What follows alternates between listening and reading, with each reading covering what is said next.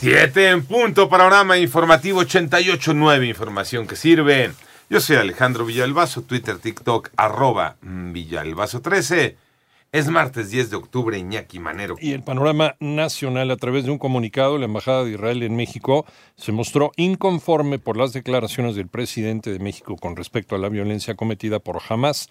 Lamentó profundamente que el gobierno de nuestro país no haya adoptado una postura más enérgica y decidida ante la ofensiva terrorista contra Israel.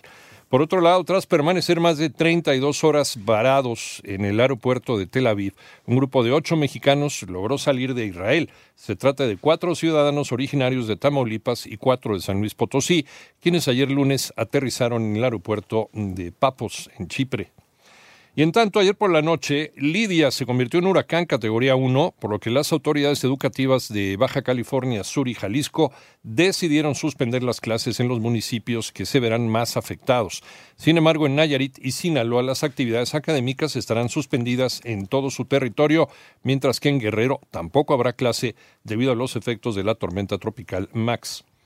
Una jueza del Poder Judicial del Estado de México dictó prisión de cinco años, siete meses, quince días a Sergio Morales Buendía, sujeto que asesinó al perro Scooby al arrojarle un caso con aceite hirviendo en el municipio de Tecámac, debido a que el delito de maltrato animal es menor.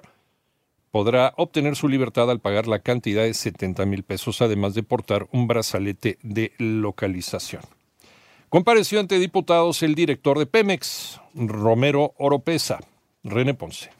Como ha ocurrido en ocasiones anteriores, el director general de Petróleos Mexicanos, Octavio Romero, se enfrascó en un intercambio de señalamientos con diputados federales durante su comparecencia ante las Comisiones Unidas de Energía e Infraestructura. Es el diputado federal del PAN, Pablo Gonzalo Martínez López. Quiero cuestionar al director Trampitas, pues que primero prometieron acabar con la corrupción de Pemex y recuperar la industria petrolera y no lo han cumplido. En respuesta, Romero Oropesa destacó. Yo con usted no tengo una amistad ni un una situación de confianza que me lleve a, a, ponerle apodos como usted me lo está haciendo. Yo no le diría nunca a usted, diputado Tontín. Para 88 9 Noticias, René Ponce Hernández. Ya hay fecha para la vacunación contra COVID e influenza en Ciudad de México. Yona Flores. A partir del 16 de octubre iniciará la campaña de vacunación contra la influenza y el COVID-19 en la Ciudad de México. Para el COVID se aplicará la vacuna cubana Abdalá. La que tenemos ya confirmada es Abdalá, que es con la que hemos estado vacunando grupos, tanto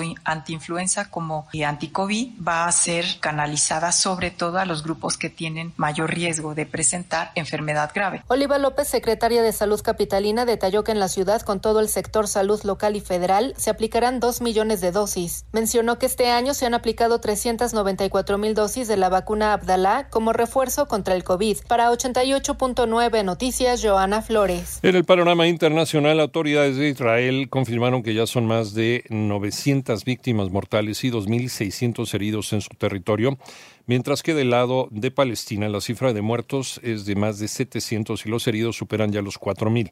Además, más de 137 mil personas desplazadas. Por su parte, el ejército israelí informa que ha recuperado alrededor de 1.500 cadáveres de milicianos de Hamas.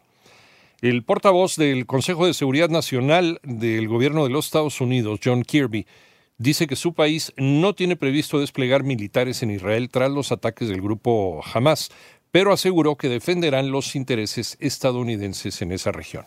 En tanto, la Oficina de Aduanas y Protección Fronteriza de los Estados Unidos informa que hoy martes 10 de octubre se reanudarán las operaciones del transporte de carga en el puente de las Américas en la frontera entre El Paso, Texas y Ciudad Juárez, Chihuahua.